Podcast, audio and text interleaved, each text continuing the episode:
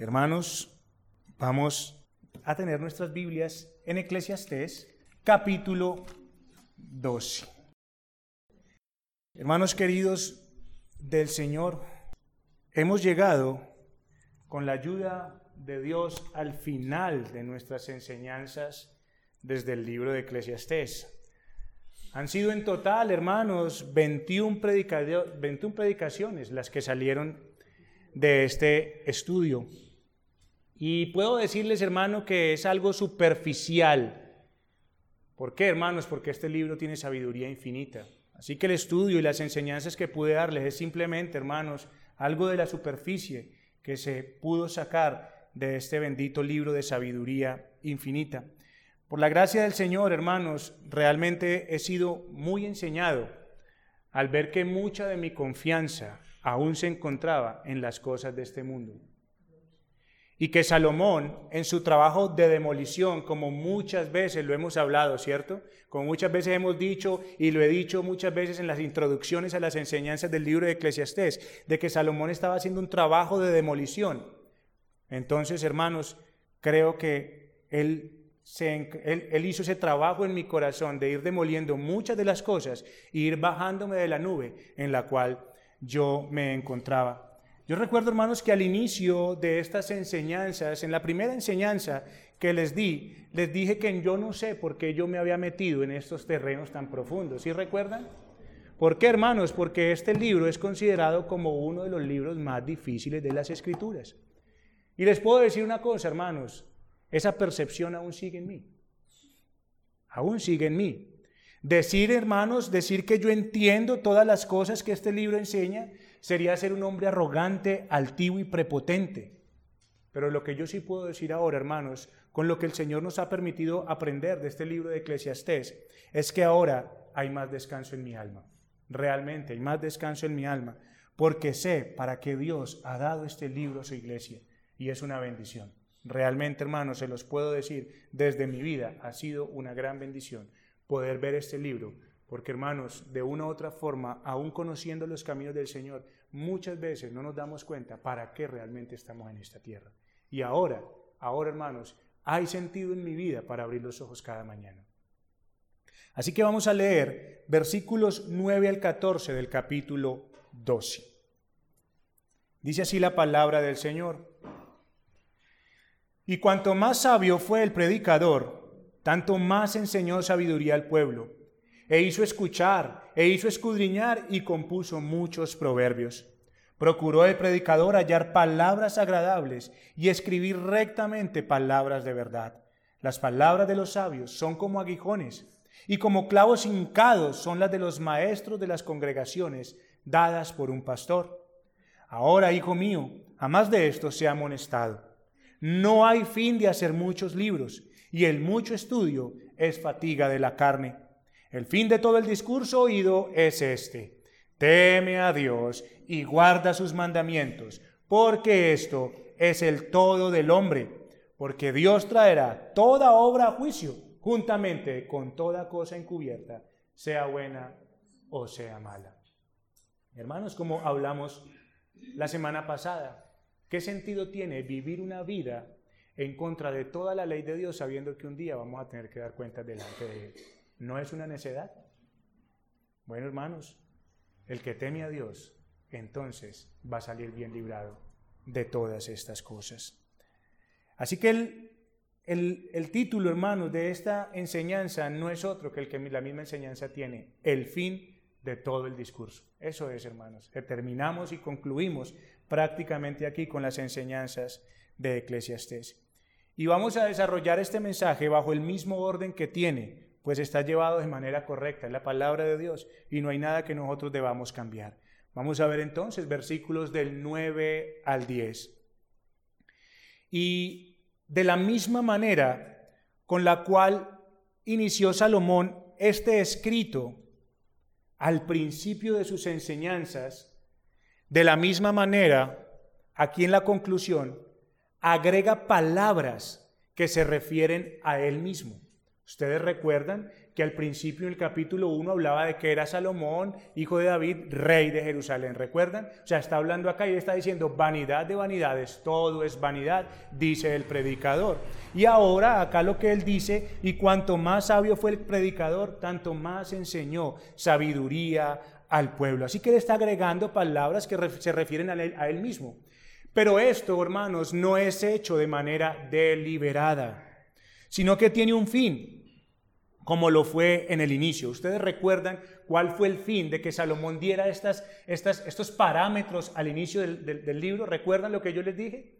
Tal vez no lo recuerden mucho, ¿cierto? Por eso es que les voy a recordar. Estamos hablando de Salomón, rey de Jerusalén, el hombre más rico tal vez en toda la historia humana. Aquel hombre que tuvo la oportunidad de complacer cada uno de los deseos y apetitos de su corazón.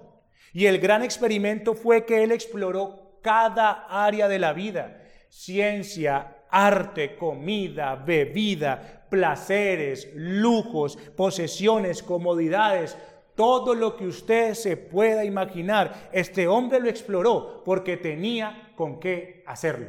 ¿Sí recuerdan eso? Eso fue lo que hablamos al principio. Y esto lo hizo para qué? Para enseñarnos. Pero enseñarnos de qué manera? Con toda autoridad.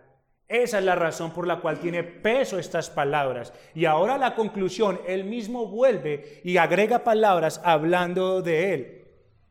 Con toda autoridad y peso de cada una de las sentencias que él nos dio a través del estudio de todos estos doce capítulos. Entonces, ahora lo hace para qué? Para dar por sentado su sabiduría. Eso es lo que Él nos está mostrando aquí. Y para mí, hermanos, esto es maravilloso de parte de Dios. Y es maravilloso. Porque me deja ver cómo Dios hace las cosas para que encajen de manera tan perfecta y sublime. Dios, hermanos, dio un don hombre como Salomón. Esa es la cuestión. La cuestión fue que Dios dio un dio, dio un dio, dio un don hombre como Salomón y lo dotó de la mayor sabiduría que un hombre caído pudo tener sobre la faz de la tierra. Y eso lo leímos en Primera de Reyes, capítulo 3, desde el versículo 5 al 12. Ahora, Dios permitió, creó a este hombre y lo dejó nacer, como vimos en la, en la semana pasada, con el único propósito de que esa sabiduría con la cual Él lo dotó fuera usada en favor del reino de Dios, enseñando a un pueblo hasta el final de los días. Y sabemos esto por qué, hermanos, porque este libro fue escrito hace más o menos tres mil años y aún sigue enseñando a un pueblo a volverse a Dios. Eso me parece a mí magnífico y maravilloso. Salomón no fue creado para otra cosa, hermanos.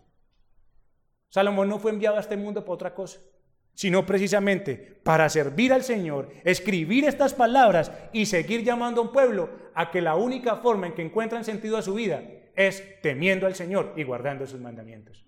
Por eso fue que lo dotó de toda esa sabiduría. Otro hombre no hubiese hecho lo que hizo Salomón. Solo Salomón lo podía hacer, porque Dios así lo había determinado. Ahora, hermanos, Salomón no se tomó esto para sí mismo de manera egoísta sino que no renunció al uso diligente de esta sabiduría.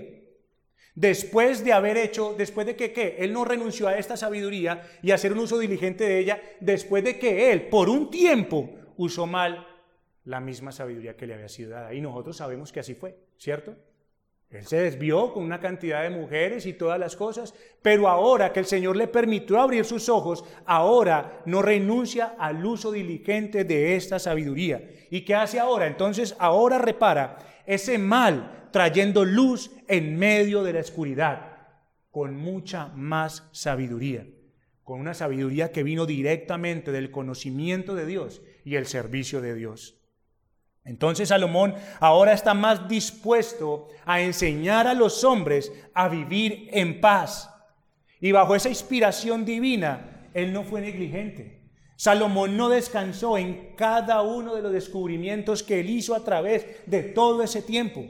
Entonces, ¿qué hace Salomón? Salomón no escribe al azar, sino que con un gran esfuerzo, y esto nos deja ver, hermanos, haciendo un paréntesis aquí, Y cuanto más sabio fue el predicador, tanto más enseñó sabiduría al pueblo e hizo escuchar e hizo escudriñar y compuso muchos proverbios. Aquí nos deja ver, hermanos, la soberanía de Dios, pero a la vez nos deja ver la responsabilidad del hombre.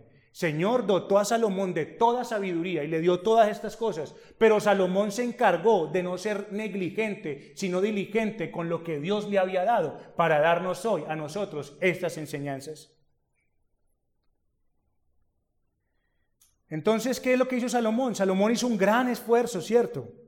Hizo un gran esfuerzo, no descansó en un estudio laborioso de lo que hizo en todo este tiempo. ¿Y qué hizo Salomón? Un estudio laboroso y prestó atención a cada cosa que buscó. Y buscó en cada una de estas cosas, a todo lo que él le prestó atención, todo lo que era verdadero y provechoso para nuestras almas. Eso fue lo que hizo Salomón. En este estudio laborioso, entonces ustedes se dan cuenta de que él dijo, las riquezas no sirven para nada, ¿cierto? El tanto trabajar no sirve para nada. La, la, comida, la bebida, las mujeres, los placeres, los gustos no sirven para nada. Ahora, ¿está diciendo Salomón que seamos perezosos y no trabajemos? No. Lo que está diciendo Salomón es que esas cosas en sí mismo no traen satisfacción al alma.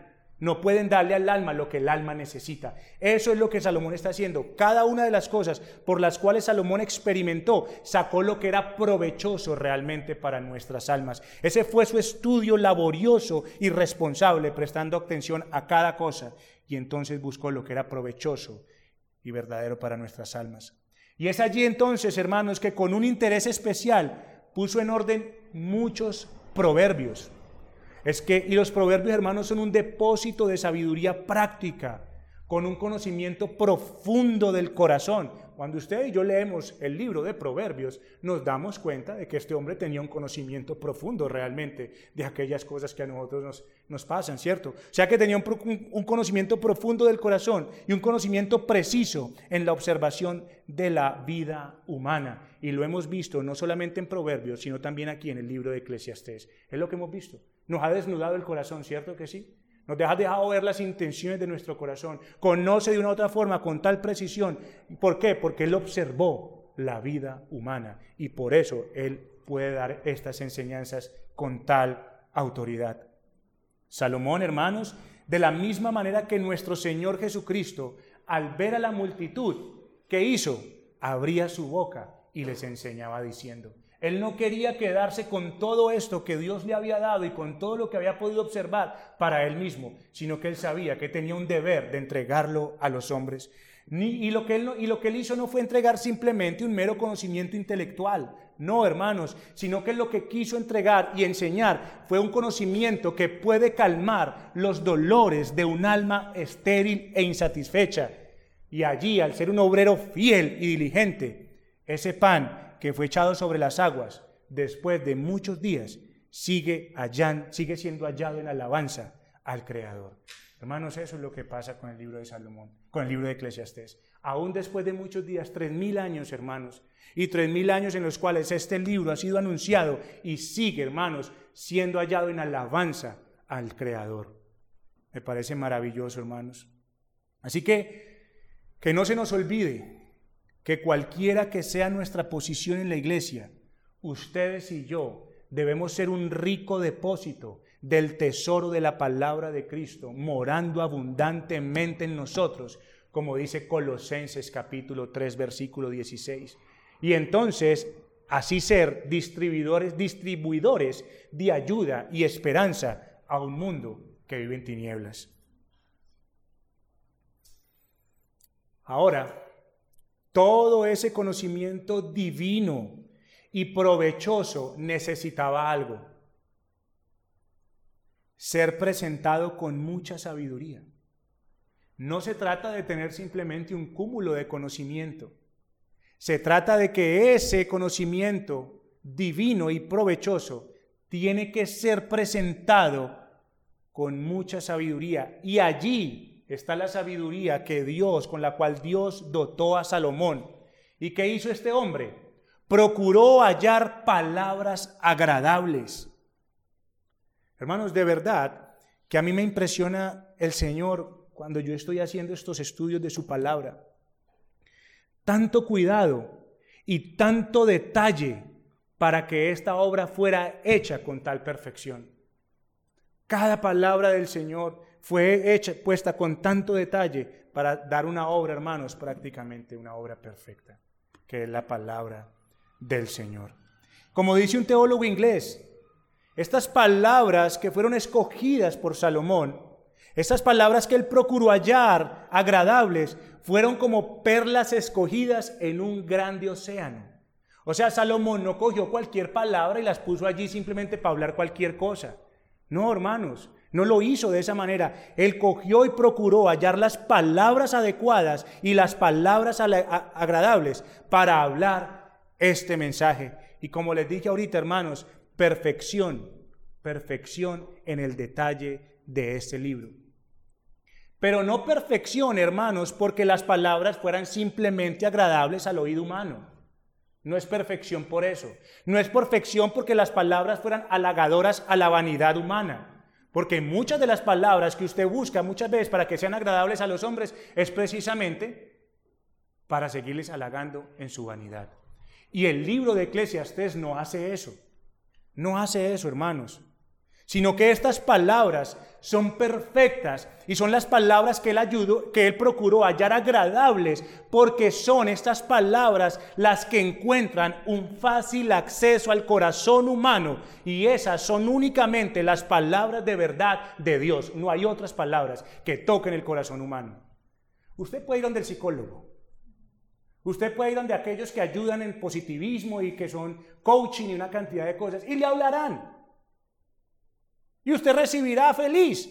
¿Por qué? Porque lo que hacen es moverle el sentimentalismo. Pero de ahí, de ahí a más. Ya. Pero estas palabras fueron halladas, fueron escogidas como perlas preciosas en medio de un grande océano. ¿Para qué? Para que fueran palabras que realmente pudieran tener un efecto sobre el corazón humano. No hay otras cosas. Y esas son las palabras de Dios. Miren hermanos, la sabiduría humana más elevada la sabiduría humana más elevada no puede hacer que la verdad humillante de Dios sea aceptable a un corazón natural. No hay forma, hermanos. No hay forma. Por eso cuando muchas veces, cuando nosotros presentamos apologética de una otra forma en las escrituras, cuando nosotros queremos empezar a hablar palabras nuestras para que la gente comprenda, ya, ya, o sea, cállese. Ya no hable más, hermano. Porque usted lo que quiere es poner su posición y no la posición del Señor, que es absoluta y verdadera. Entonces, esa es la cuestión, hermanos. O sea, la sabiduría más elevada no puede hacer que la verdad humillante de Dios sea aceptable al corazón natural.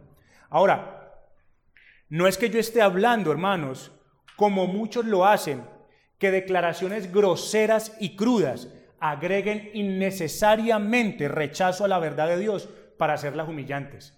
No se trata de eso, hermanos. No se trata que yo cajo, coja una, a una persona y le diga una cantidad de cosas simplemente para decir que yo sí la humillé con la palabra del Señor. No se trata de eso, hermanos.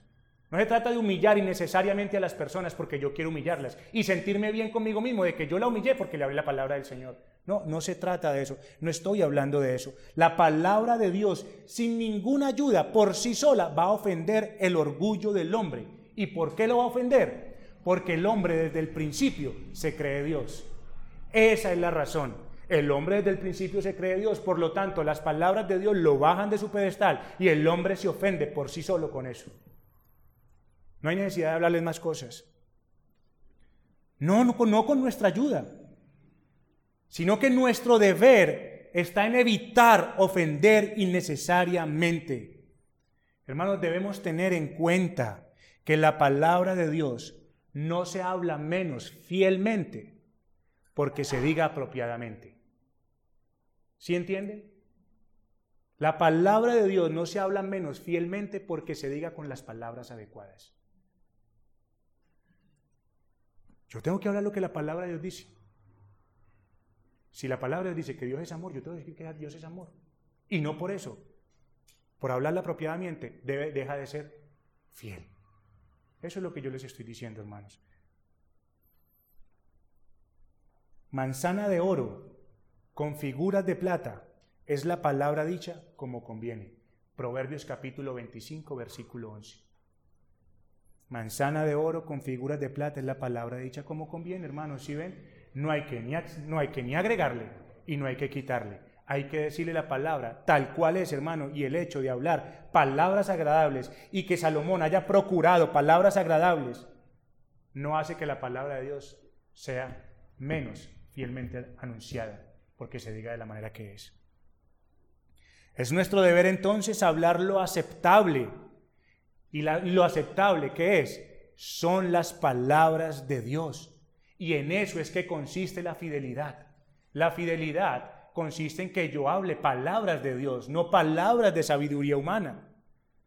Eso fue lo que hicieron los profetas y como hemos estado estudiando en todos estos ya 38 libros del Antiguo Testamento.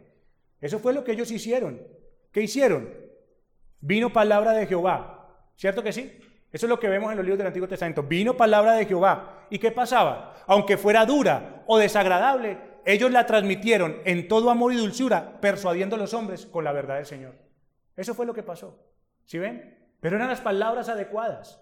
Eran las palabras agradables, eran las palabras, las únicas palabras que podían penetrar el corazón humano, no habían otras palabras. Porque los falsos profetas hablaban palabras que decían venían de Dios, pero no hacían nada en el pueblo, los engañaban. Nuestras palabras están bajo una gran responsabilidad, hermanos. Y es que sean duras o fuertes, deben ser habladas y escritas rectamente, porque es palabra de verdad. Es palabra de verdad. ¿Qué peligro corremos hoy, hermanos, de adulterar el Evangelio? Tanto siendo de aquellos labios lisonjeros como de aquellos labios tiranos que con una buena intención privan a las personas que escuchan de su poder salvador. Uy, hermanos, si ven que es que la buena intención no sirve para nada? Labios lisonjeros que predican un evangelio, ¿cierto que sí?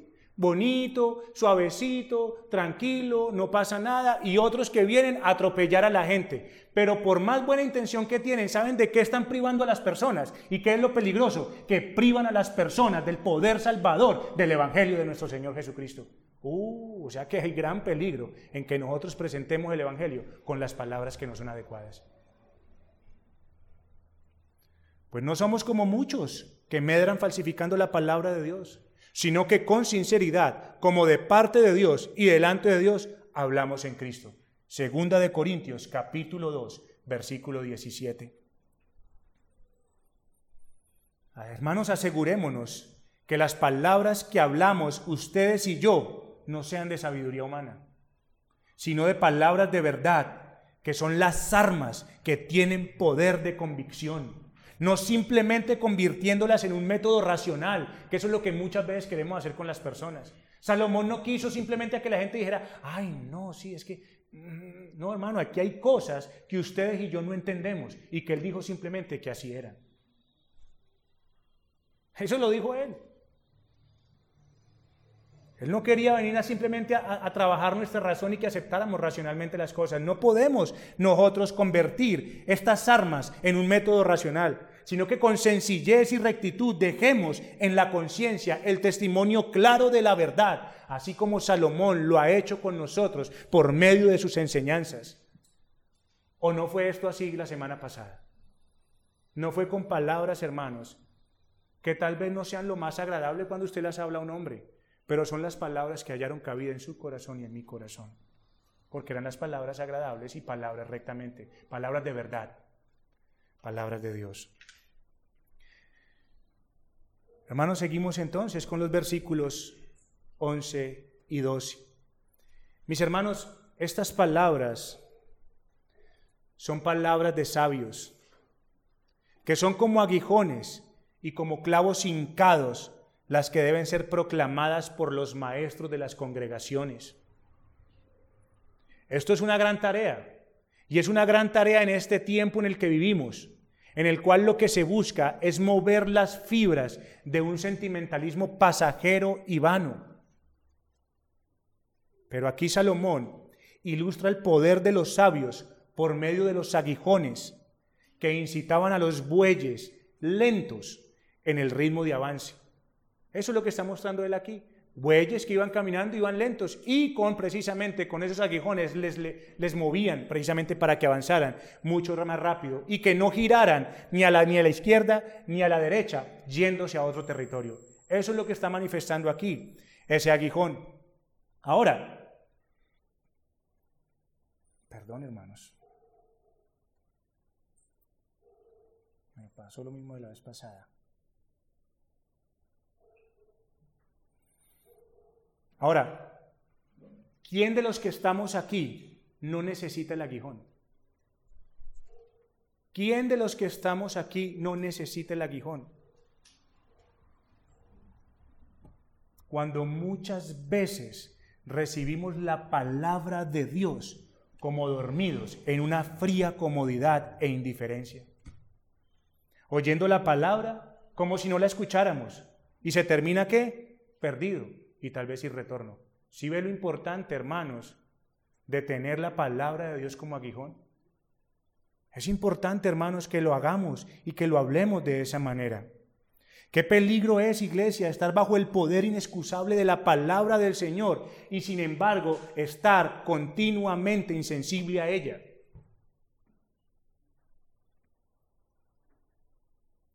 La cuestión de esto, hermanos, y yo quiero preguntarles porque eso me puso a pensar a mí. ¿Cuántas veces pensamos ustedes y yo en eso? Miren, yo les quiero ser sinceros, hermanos. Sinceros ustedes. La persona que se para aquí puede ver la cara de cada uno de ustedes. Y hay una lucha. Hay una lucha. ¿Por qué? Porque hay caras dormidas, porque hay caras indiferentes, porque hay caras que solamente en su vista y en su, y en su, y en su, en su disposición se ve que están pensando en otras cosas. Y yo pregunto, hermanos, ¿hemos pensado en eso cada vez que nosotros venimos a este lugar? ¿Hemos pensado que ustedes y yo estamos bajo, bajo qué? Estamos escuchando y como les dije acá, estar bajo el poder inexcusable de la palabra y sin embargo seguir siendo insensible a ella? Miércoles, domingos, martes, todas las veces que sea. ¿Usted ha pensado en eso, hermano? ¿Se ha detenido a reflexionar en su corazón definitivamente que usted está siendo insensible a la palabra de Dios? ¿Usted se ha puesto a pensar cuántas veces le ha pasado en este último mes? Que usted venga aquí y usted sigue insensible a la palabra del Señor como si nada. Vine y escuché ya. Pero ¿qué tal si fuera otro tipo de charla? ¿Qué, fue, tal que fuera una charla donde vinieran a decirle a usted que va a ganar un poco de plata? ¿Tendría la misma disposición de corazón? Esas son las cosas que nosotros debemos venir a pensar.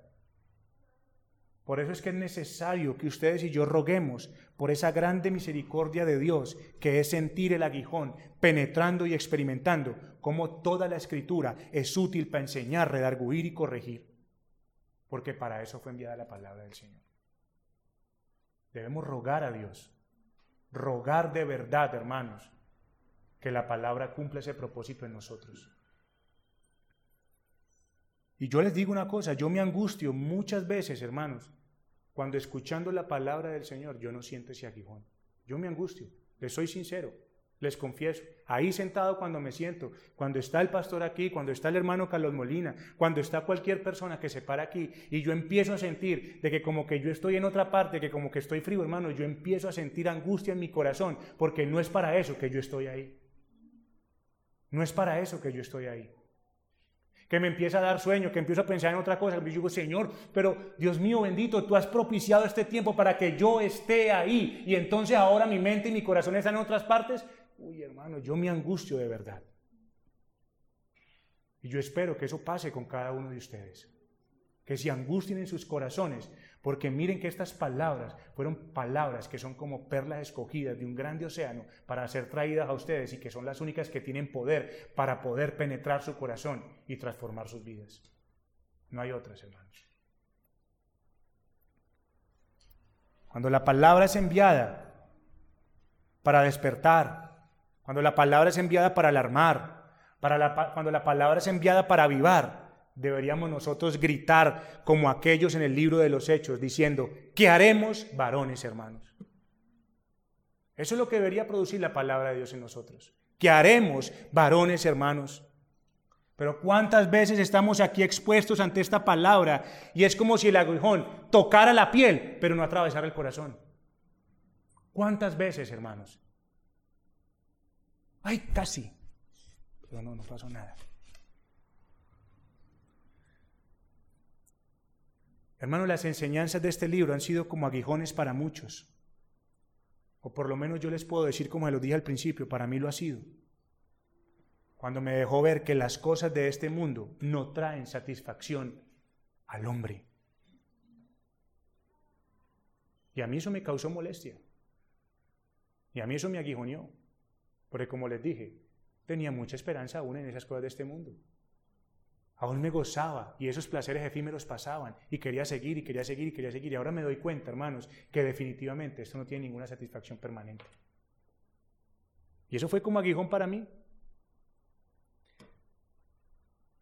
Hermanos, este mundo no puede dar satisfacción ser permanente, ni puede salvar al hombre de las frustraciones que naturalmente implica vivir debajo del sol. Eso no lo puede hacer este mundo. Pero las palabras de Dios, que son como aguijones al corazón, sí, hermanos. Puede dar satisfacción al alma. Y puede salvar a un alma de todas y cada una de estas cosas. Pero la palabra de Dios, hermanos, no solamente atraviesa y penetra el corazón, sino que como lo dice el mismo versículo, son como clavos hincados y esto está haciendo referencia a las estacas que eran clavadas en la carpa del pastor. Allí cuando el pastor estaba, precisamente en ese tiempo que tenían que moverse de un lado a otro, entonces ellos ponían su carpita, iban, ponían las estacas y le daban con su mazo, con lo que fuera, y ahí quedaban clavadas y entonces esto fijaba la carpa del pastor al suelo para que no fuera movida. Asimismo es necesario para nosotros que las palabras de Dios queden clavadas en nuestras conciencias. ¿Recuerdan por lo que oré esta mañana? pidiéndole al Señor que las palabras del Señor quedaran fijadas en nuestras mentes y en nuestros corazones? Esa es la razón, hermanos, que esos clavos de influencia divina fijen nuestros corazones en los caminos y en el servicio a Dios. Ven, hermanos, entonces todo lo que la palabra de Dios debe hacer en un corazón. Y es que es, es, deber nuestro y menester nuestros preguntarnos si eso es lo que está pasando cada vez que nosotros venimos aquí. Y la pregunta está, hermanos, yo les podría preguntar a ustedes, las palabras que les he hablado esta mañana, desde el momento de Zacarías hasta este momento, ¿han sido entendidas? ¿Las han entendido? ¿O son muy difíciles de entender? Porque si han sido entendidas, hermanos, deben estar produciendo algo en el pueblo de Dios. Eso es lo que la palabra de Dios dice. Si la palabra de Dios se valora como poco convincente, hermanos, entonces se perderá fácilmente. Se va a perder fácilmente. Pero el peligro no es solo que se pierda. No es solamente que se pierda, no, se me perdió y pues dentro de ocho días vuelvo y ya está. No, hermanos, el peligro no es solamente que se pierda, sino que las escrituras nos dejan ver cuán vigilante está siempre el enemigo de nuestras almas para llenar ese veneno, con ese vacío, con su veneno mortal, conduciendo a las personas siempre al error. Si a usted hoy se le habla palabra de verdad, palabras entendidas y en su corazón no está siendo ni como aguijón y no está siendo como un clavo que está siendo hincado allí, hermanos, usted mañana va a seguir viviendo su vida tal cual y peor, porque nunca va a haber un cambio en su alma.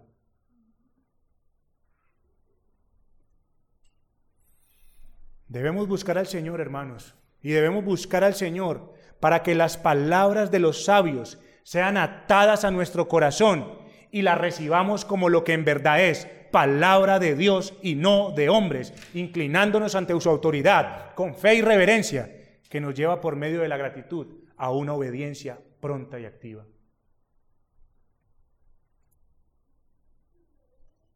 Salomón, como les dije, estas estas clavos eran clavos que se fijaban a la tierra precisamente para fijar la carpa del pastor. Y para que eso pase, En una tierra árida, pues hay que darle varios golpes, ¿cierto que sí? Para que eso clave. Bueno, hermanos, miren que todas estas cosas que Salomón está hablando tienen sentido y cobran sentido en todo lo que nosotros hemos visto. Salomón dio golpes en el mismo punto muchas veces de esta enseñanza para que fueran bien clavadas estas enseñanzas en el corazón. Así que muchas veces, cuando yo les decía, Salomón está hablando lo mismo, ¿sí recuerdan? Que les decía, Salomón está hablando lo mismo, para mí también fue un problema, porque yo decía, ¿y ahora qué le digo yo a la iglesia? Si prácticamente está diciendo lo mismo.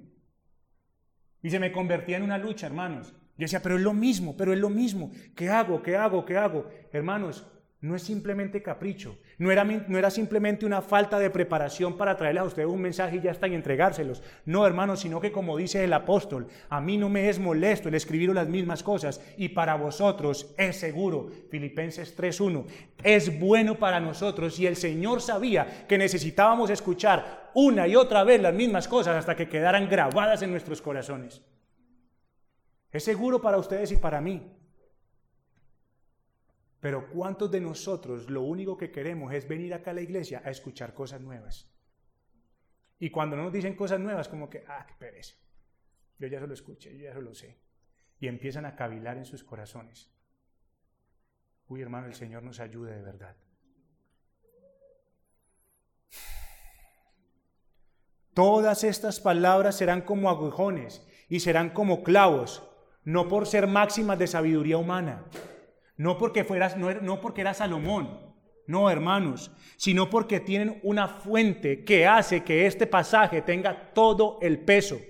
La fuente es Él, de quien todos nosotros debemos depender y en quien debemos permanecer, el eterno Hijo de Dios, nuestro Señor y Salvador Jesucristo, el jefe de la iglesia y el pastor supremo de sus ovejas. Por tanto, son sus palabras inspiradas las que fueron entregadas a sus autores y ahora puestas para la conducción de su iglesia. El hecho de que sea la mente de Dios allí hace que esta palabra sea libre de todo error. Y si es libre de todo error, usted y yo estamos llamados a que si este es el mensaje de Dios, debe de ser creído y obedecido. Eso es lo que implica. Es importante que nosotros estemos, cuando estamos aprendiendo la palabra del Señor, estemos implicando todas estas cosas. Veamos las implicaciones que tienen. Porque si esto es verdad, entonces quiere decir que no tengo excusa delante de Dios. Mi llamado está en creer y en obedecer. Porque si es verdad, es bueno. ¿Sí o no?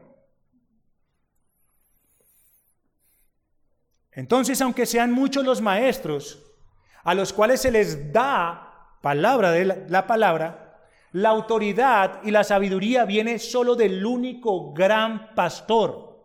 Profetas, apóstoles, predicadores, ministros, todos tienen una misma meta, mostrar la gran gloria de la gran cabeza y rey de su iglesia, sujetos a su autoridad y en dependencia de su gracia y bendición.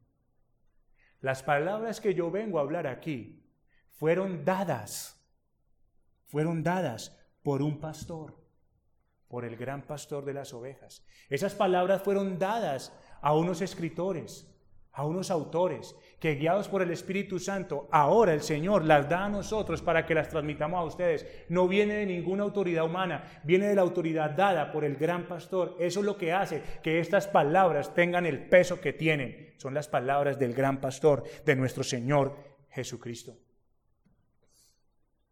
Con esto en mente, hermanos, podemos entonces decir que el libro de Eclesiastés no es el resultado solamente del trabajo de un hombre que se dedicó a ver todas las frustraciones que ofrece vivir debajo del sol. Si tenemos en mente estas cosas, entonces tenemos que decir, entonces este trabajo no fue simplemente de las observaciones de Salomón, sino que son las mismas palabras de nuestro poderoso Salvador Jesucristo, llamando a su iglesia por medio de este libro a abandonar las vanidades de una vida sin esperanza y sin Dios.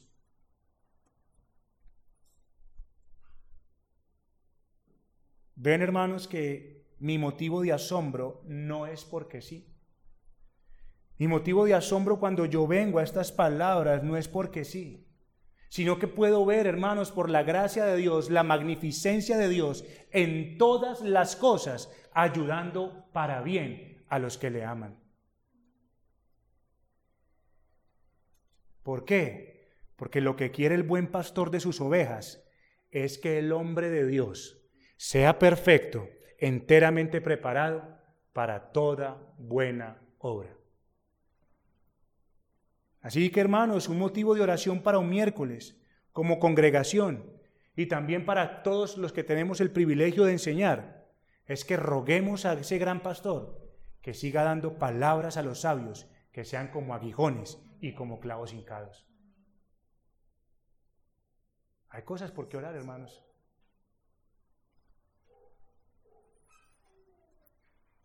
Ahora les digo como lo dice el predicador, hijos míos, seamos amonestados. No hay fin de hacer muchos libros. Y el mucho estudio es fatiga para la carne. Y tal vez muchos se vayan a alegrar en sus corazones. Ay, entonces no hay necesidad de estudiar. Entonces no hay necesidad de muchos libros y de leer mucho. No, no se trata de eso. No, no, no. ¿Será que Salomón nos está incentivando a que seamos negligentes y no estudiemos? Yo no creo, porque él en el versículo 9 nos dice, e hizo escuchar, e hizo escudriñar y compuso muchos proverbios.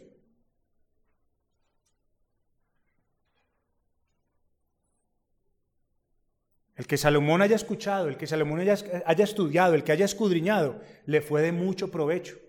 Entonces, lo que Salomón nos está enseñando es que se, que se tenga cuidado de buscar más allá en cosas que aunque estén muy bien elaboradas, van a traer cansancio al cuerpo y además ninguna satisfacción para el alma. Eso es lo que está diciendo Salomón. Mire, tengan cuidado de ir más allá de lo que está aquí. Porque eso les va a cansar y fuera de eso no les va a traer ninguna satisfacción para el alma. Hermanos, ¿cuántos libros son publicados cada año? Miles y miles de libros se escriben para muchas cosas debajo del sol, pero yo pregunto, ¿cuál trae satisfacción al alma? ¿Cuál trae satisfacción al alma? De todas las cosas que se leen. Ahora, quiero que me entiendan y no me malinterpreten. Yo no estoy diciendo que los libros son malos. Para nada. Hay libros que son muy buenos. Pero solo hay uno que puede darte lo que tú y yo necesitamos. Solo hay uno. Y un predicador dijo lo siguiente, el único libro del mundo que nosotros podemos leer tranquilamente sin tener que filtrar su contenido es la infalible y toda suficiente palabra de Dios. Estoy de acuerdo totalmente con ese hombre. Que el libro sobre la faz de la tierra, o perdón, ¿qué libro? No que el libro, sino qué libro sobre la faz de la tierra nos hubiese podido enseñar lo que nos enseñó el libro de Eclesiastés. ¿Qué libro, hermanos? Mire, este mundo se ha dedicado a escribir libros para encontrar la razón de la existencia humana. No es algo nuevo. Tres mil años atrás, Salomón estaba en esta búsqueda. Y de ahí para atrás habían muchos que seguían buscando, estaban haciendo esa búsqueda. ¿Cuántos libros entonces, hermanos, si esta tierra tiene aproximadamente 7.000 años de historia, cuántos libros se han escrito para encontrar la razón de la existencia humana? Muchos, ¿cierto? Podríamos decir millones, y se siguen escribiendo, pero ninguno ha podido responder lo que solo puede responder nuestro Creador a través de sus palabras. Por eso el apóstol Pedro dijo, Señor, ¿a quién iremos? Tú tienes palabras de vida eterna. Juan capítulo 6, 68. Hermano, qué bendición que Salomón esté terminando y concluyendo con este fundamento tan tremendo, dándole todo el peso y autoridad a nuestro Señor y a sus palabras. Estas son las únicas reglas de la fe y de la vida. Y debemos estar muy, pero muy agradecidos con que Dios, de estar muy agradecidos con Dios, de que sus palabras hayan sido contenidas en un libro y que el libro de Dios sea un libro portátil que usted puede llevar a todo lugar y que contiene todo lo necesario para que, como el apóstol Pablo le dijo a Timoteo, a ser sabio para la salvación por la fe que es en Cristo Jesús. Hermano, cada uno de los dichos de la palabra de Dios es muy valioso y es más valioso que miles de toneladas de oro y de plata. Es lo que dice la escritura más precioso que las piedras preciosas, mejor que el oro y que la plata. Oh hermanos, que nosotros lleguemos a un estudio de la palabra con un apetito cada vez más vigoroso y un amor más ferviente, porque no hay respuestas sabias fuera del consejo de Dios. La escritura dice, sea Dios veraz y todo hombre mentiroso.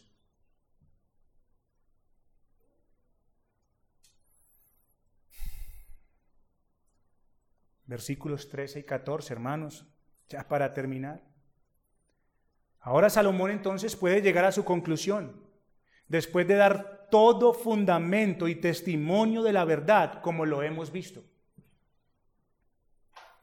Y entonces poner toda la mirada de sus oyentes en esta declaración, que aunque parezca sencilla, tiene tanto de largo como de ancho pero que es la respuesta a todas las inquietudes que tienen los hombres debajo del sol.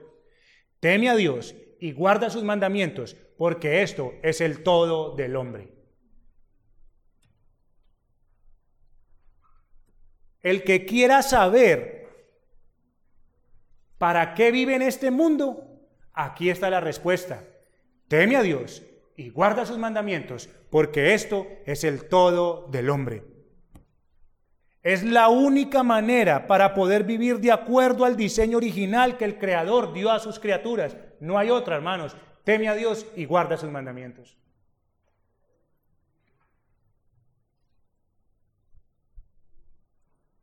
¿Qué es lo que quiere decirnos Salomón?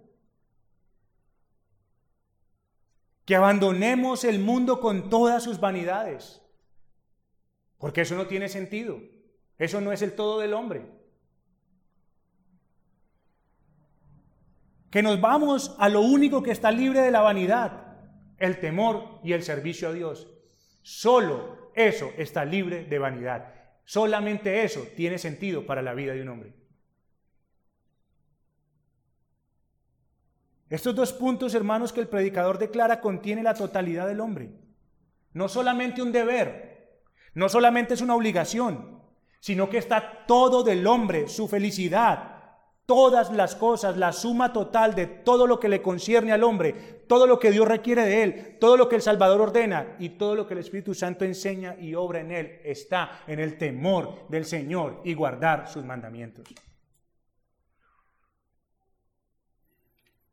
Aquí tenemos entonces el clavo que el gran maestro quiere sea fijado en la mente y el corazón de esta iglesia y que es el único lugar seguro para los hombres, temer a Dios y guardar sus mandamientos, porque ese es el todo del hombre. Es lo que da sentido al hombre, no hay nada más, hermanos. Por más que el hombre haga, por más que el hombre busque, solo encontrará su esencia en el temor de Dios y en guardar sus mandamientos. Ahora, el temor a Dios no es algo que vamos a ver de manera detallada, porque para eso nos tomamos un buen tiempo y vimos aproximadamente cinco enseñanzas. Pero recordemos algo.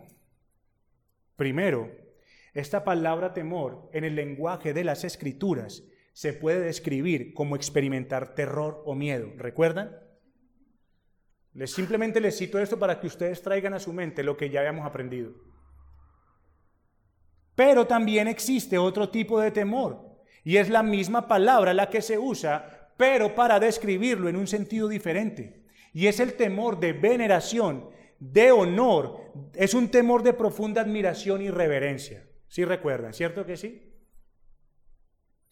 Tenemos que temerlo, dice, no recuerdo el nombre de esta persona, no lo escribí, pero es una cita. Tenemos que temerlo, es decir, hemos de abrigar un sentimiento reverencial de su grandeza y excelencias infinitas, que se corresponde a la revelación que Él ha hecho de estas cosas en su palabra y sus obras produciendo en nosotros una convicción de que su favor es la mayor de todas las bendiciones y su desaprobación el mayor de los males, y que se manifiesta en el hecho que nos lleva en la práctica a buscar su favor como el principal, el principal bien que podemos gozar y evitar su desaprobación como el más tremendo mal que tuviéramos que soportar. Este es el temor que el hombre cristiano ha de estimar y manifestar hacia Dios. Hermano, el hombre, si está a favor de Dios y está agradando a Dios, es la mayor bendición que puede tener. Pero ser desaprobado de parte de Dios es el peor mal que puede llegar a soportar.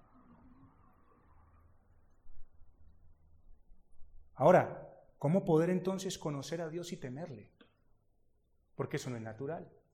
Porque eso no viene en el paquete. ¿Qué hacer entonces? Tan fácil. El todo del hombre es temer a Dios y guardar sus mandamientos. Tan facilito que lo dice Salomón, ¿cierto que sí? Ahora, póngalo en práctica. Vemos a un mundo totalmente apartado de esa verdad, que no puede hacer nada. ¿Cómo? Bueno, hermanos, esa respuesta solo está en los términos del Evangelio. No hay otra forma. No les puedo dar otra fórmula mágica. No les puedo decir hagan esto o hagan lo otro. Cinco de esto, diez de esto, veinte de esto. No, hermanos solamente está en los términos del Evangelio de nuestro Señor Jesucristo. Solo en la persona y en la obra de Cristo, que muestran el verdadero carácter de Dios y cómo el mismo Señor se proveyó de un plan para que nosotros pudiésemos tener comunión con Él sin que fueran minimizados sus estándares de santidad y de justicia. Hermanos, el hombre no puede temer a Dios ni guardar sus mandamientos porque está en enemistad con Dios, está apartado de Dios, no tiene comunión con Dios. Pero cuando Dios mismo se proveyó de un medio para traer al hombre a reconciliación y a comunión con Él, entonces el hombre puede temerle y puede guardar sus mandamientos porque conoce el carácter de Dios y cuando ve el plan de Dios manifestado en la obra y persona de Jesucristo, entonces se da cuenta de que Dios es santo y justo y que no minimizó sus estándares para traerlos a Él, a Él con arrepentimiento y fe. Estos dos aspectos deben estar marcados y sellados en el corazón del hombre que teme a Dios. Tanto un temor, hermanos, que manifiesta ese terror y miedo a un Dios que tiene, la, que tiene todo el poder para echar un alma al infierno, pero también a aquel Dios que se debe reverenciar porque es un Dios tan, tan justo, tan santo, tan amoroso, tan misericordioso, que definitivamente, hermanos, yo me rindo. Es a eso de ese magnífico Dios que pudo, que pudo no, que quiso salvar pecadores. Ay, hermanos, si estas dos cosas, si este temor de Dios, como realmente debe ser, debe de estar en el corazón, no existe, no puedo, hermanos, decirles que haya un verdadero apego a Dios o al Dios de las Escrituras y a su Hijo Jesucristo.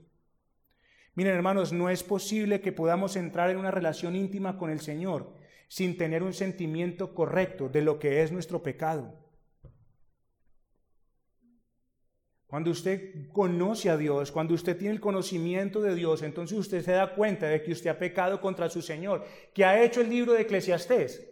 ¿Qué es lo que ha hecho el libro de Eclesiastés? Con palabras agradables que procuró el predicador hallar y que escribió rectamente porque eran palabras de verdad, usted hoy puede sacar una sola conclusión. Yo viví muchos años apartado de mi Dios, buscando en, buscando en todas las cosas lo que solamente Dios me podía dar. Y por eso mi vida ha sido un desperdicio. Es lo que tenemos que concluir, ¿cierto que sí? Y eso es una vida de pecado, es una vida de miseria, una vida de todas las cosas. ¿Qué tengo que decir, Señor? He sido un pecador delante de ti.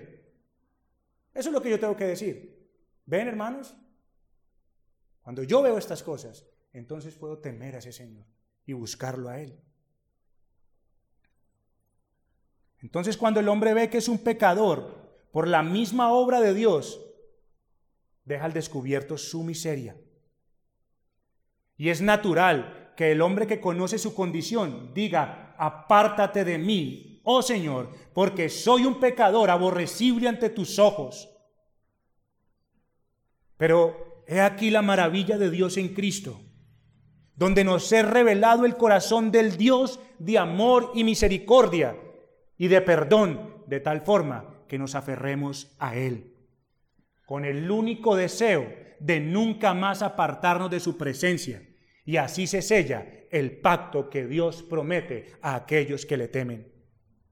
Hermanos, es esa gracia tan penetrante que hace que como discípulos estemos dispuestos a dejarlo todo y a seguirle a Él.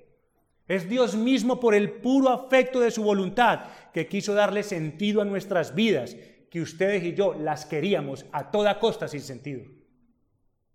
¿Ustedes se han dado cuenta de eso? Ustedes y yo a toda costa, yo me hago matar, pero yo, yo vivo sin sentido. Me hago matar, pues, pero yo vivo sin sentido, pero Dios por el puro afecto de su voluntad quiso darle sentido a su miserable y mi miserable vida. Alabado sea el nombre del Señor, hermanos. ¿Cómo? Al enviar a su hijo a asumir una deuda que no tenía por qué asumir, pero que voluntariamente asumió para que la vida de aquel que en él crea no se pierda, sino que tenga un sentido para vivir eternamente. Cantábamos ahorita, hermanos, qué bella historia. ¿Qué tal que a ustedes le dijeran, bueno, usted va a nacer para llevar de la usted va a nacer para ir a pagar la deuda de todos estos pecadores? ¿Le gustaría nacer? ¿Le gustaría nacer? Pero él nació. Él nació. Vino por una esposa que no era bonita, porque ya sabemos cómo es. ¿Satisfacción alguna en nosotros? Ninguna. Pero voluntariamente quiso venir y nació y vivió bajo la ley y fue humillado y fue, y fue escupido y fue golpeado y fue menospreciado y no fue recibido solamente porque tenía sentido de vida salvar a un pueblo de sus pecados para reconciliarlo con Dios. Hermano, a mí eso me parece más que magnífico. Nadie más hubiese podido haber hecho la obra que solo Jesucristo hizo. Nadie más. Nadie viene a una tierra. La gente viene a esta tierra para vivir al máximo, como veíamos hace ocho días. Pero Cristo vino a entregar su vida por obediencia al Padre y salvar a un pueblo de sus pecados. Así pues, hermanos, este temor se sella en términos de amor. ¿Sí ven? Este temor se sella en términos de amor en donde los que han creído en Cristo son receptores de un amor que nunca antes fue manifestado a los hombres. Y al ser tan grande este amor, es lógico que sea correspondido. Y la mejor manera para medirlo no es en términos de palabras, sino de la misma manera que fue manifestado a nosotros. ¿Cómo? En hecho y en qué? Y en verdad la cruz del Calvario, ahí está la manifestación del amor de Dios hacia pecadores. Entonces, para manifestar en hechos y en verdad este amor de parte de los hombres hacia Dios, el Señor Jesucristo dice, el que me ama a mí, mi palabra guardará. Y el que no me ama, no guarda mis palabras. Es así de sencillo, hermanos. Él manifestó y puso su vida en expiación por pecadores. Allí manifestó su amor. No hay nadie que pueda decir, delante de Dios un día que Dios no envió, a su Hijo porque lo amó de tal manera, porque Dios envió, Dios envió, perdón, de tal manera amó Dios al mundo que envió a su Hijo. Nadie puede refutarle esa verdad a Dios el día que se encuentre cara a cara con Él. Porque fue en hecho y en verdad. Ahí está la demostración. Y todos lo verán. Todos lo verán y quedarán sin excusa delante del Señor. El propósito de Salomón a través de estas enseñanzas es decirle a los hombres que no somos dioses. Ustedes y yo no somos dioses, somos criaturas que dependemos totalmente del Creador y que le debemos temor para servirle. Qué nefasta fue la caída, hermanos, que hace creer a los hombres que son lo que no son. Como vimos hace una semana, es necesario que atendamos estas palabras antes de que sea demasiado tarde, porque la conclusión de nuestra historia llegará a su final. el destino eterno de cada hombre que habitó esta tierra. Y allí en ese día que Dios ha determinado para todos los hombres, se desenmascarará todo, todo hermanos. Y este sello de bendición, temer a Dios y guardar sus mandamientos, va a ser lo que en ese día separe lo bueno de lo malo delante del trono de Dios. Esta sentencia. Teme a Dios y guarda sus mandamientos. Ese es el todo del hombre. Ese día, ese, sello de bendición, hermanos, va a separar lo bueno de lo malo. Los libros van a ser abiertos.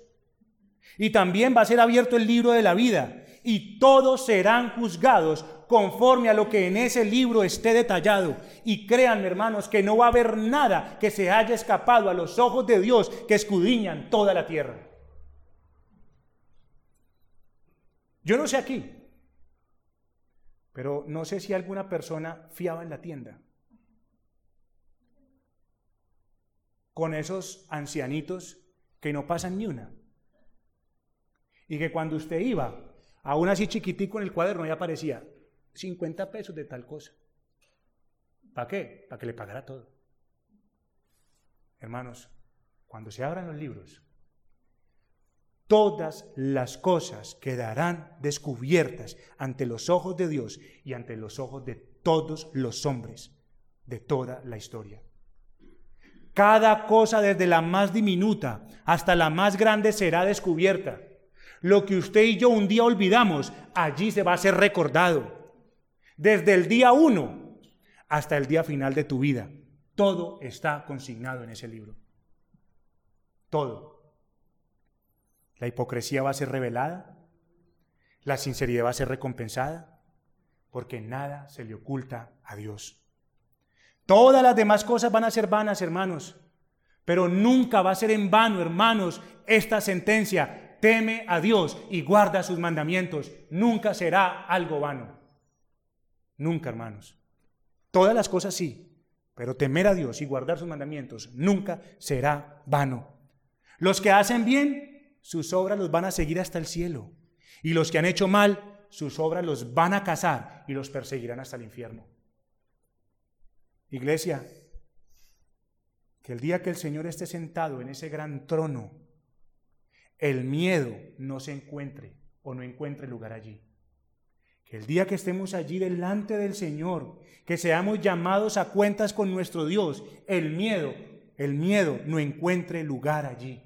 Que ese temor de terror y miedo no encuentre lugar allí. ¿Saben por qué? Porque se va a sentar nada más y nada menos que el que fue colgado en una cruz y que habló por medio de Salomón para que nos volviéramos de la vanidad, que es nada para los hombres, al temor y la obediencia de Dios, que es el todo del hombre y solo en Él no habrá cuentas pendientes ante el tribunal de Dios. Oh, hermanos, que ese día no haya miedo allí, porque se va a sentar Cristo. Y si he creído en Él, bendito sea el nombre de mi Señor. No va a haber cuentas pendientes ante Dios. Concluyo de la siguiente manera, hermanos. Termino este mensaje y terminamos el estudio del libro de Eclesiastés.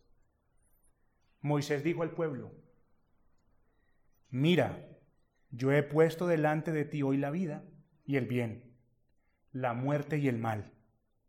Deuteronomio 30, 15. Escuchemos estas palabras, hermanos. Mira, yo he puesto delante de ti hoy la vida y el bien, la muerte y el mal. El todo del hombre es temer a Dios y guardar sus mandamientos. He ahí la vida, vida en abundancia. Pero también, si quieres seguir decidido, como lo hablamos hace ocho días, en buscar tu felicidad, he ahí también está el mal y está la muerte. Entonces, como dijo Josué también al pueblo, escoged hoy a quién servís a Dios o a los ídolos. La decisión es de ustedes, hermanos. Padre, quiero darte muchas gracias a ti en esta mañana, oh mi Rey